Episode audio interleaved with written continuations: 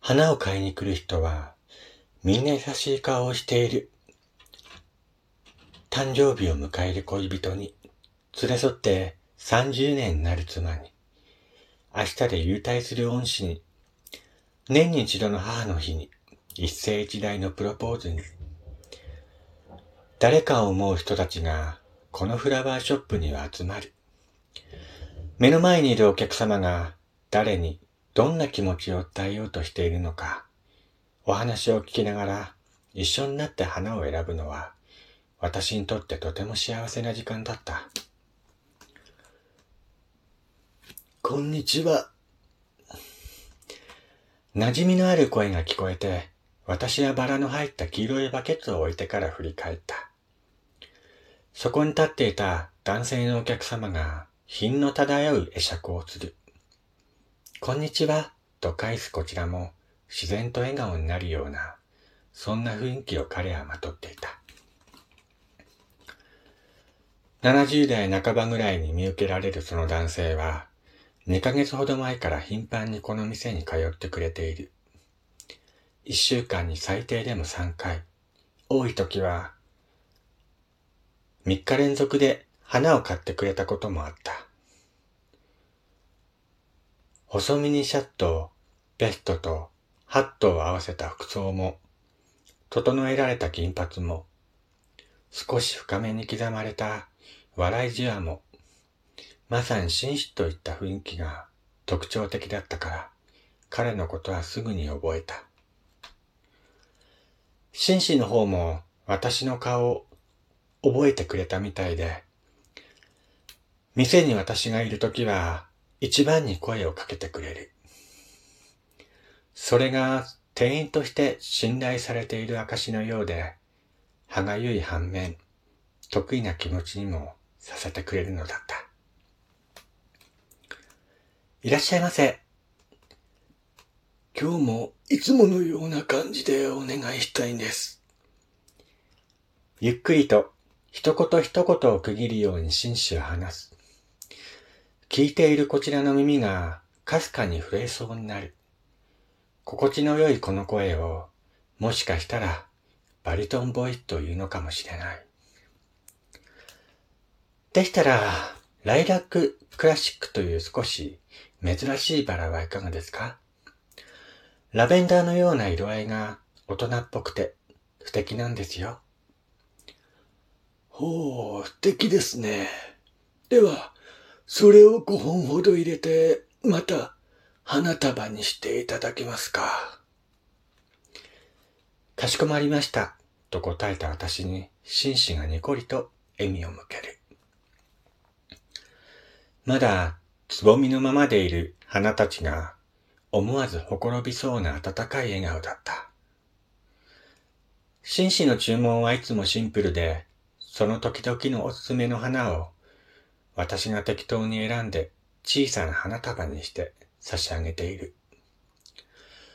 送る相手は奥様だと伺った。そう。あれは初めて彼がこの店にやってきた2ヶ月前のことだった。いらっしゃいませ。どういったものをお求めですか？あ、えー、と、花のことはよくわからなくてね。差し支えなければ、どなたに送りするものなのか、伺ってもよろしいですか？それは、妻にですかね。奥様にお花の贈り物なんて素敵ですね。羨ましいと、思わず本音を口にしたら、それまで少し硬かった紳士の表情がほぐれた。そうですか。女性はやはり、花をもらうと嬉しいものなんでしょうか。もちろん、お花をもらって嬉しくない女性はいませんよ。それが、旦那様から送られたものだったらなおさらです。紳士が一瞬驚いたように瞬きをして、けれども、すぐにタンポポのような柔らかな笑みをこぼして、そうですかと囁いた。その笑顔を見て、素敵な花を選んであげたいと私は思った。奥様でしたら、あまり派手になりすぎない方がいいですね。そうですね。花束にしていただきたいんですが、お願いできますか？そんなに大きなものでなくていいんです。かしこまりました。小さなブーケも人気がございますので、そちらでお作りしますね。奥様のお好きな色など何かございますか？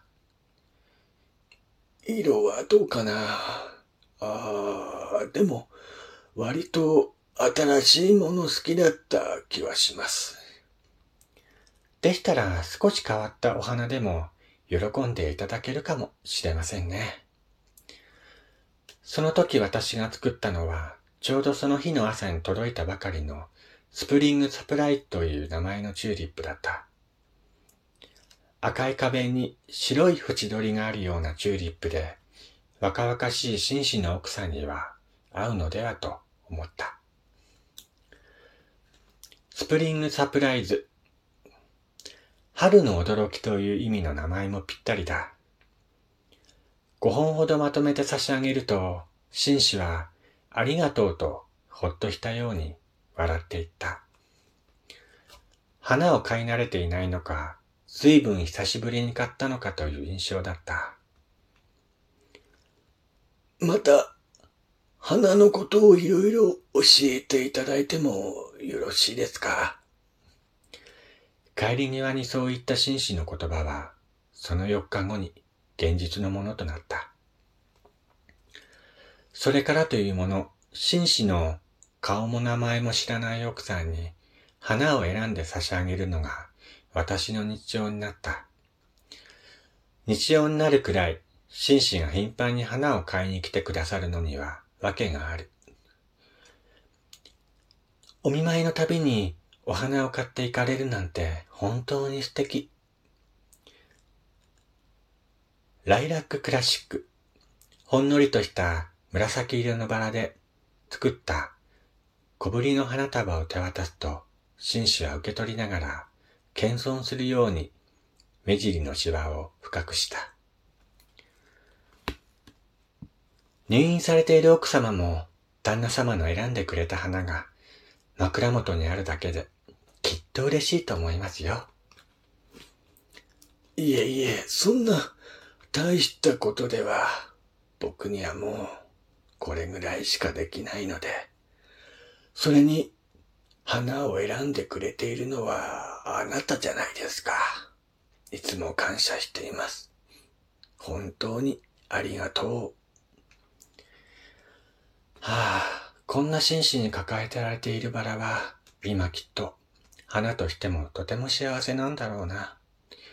本気で私はそう思う。このフラワーショップは病院の角を曲がったところにある。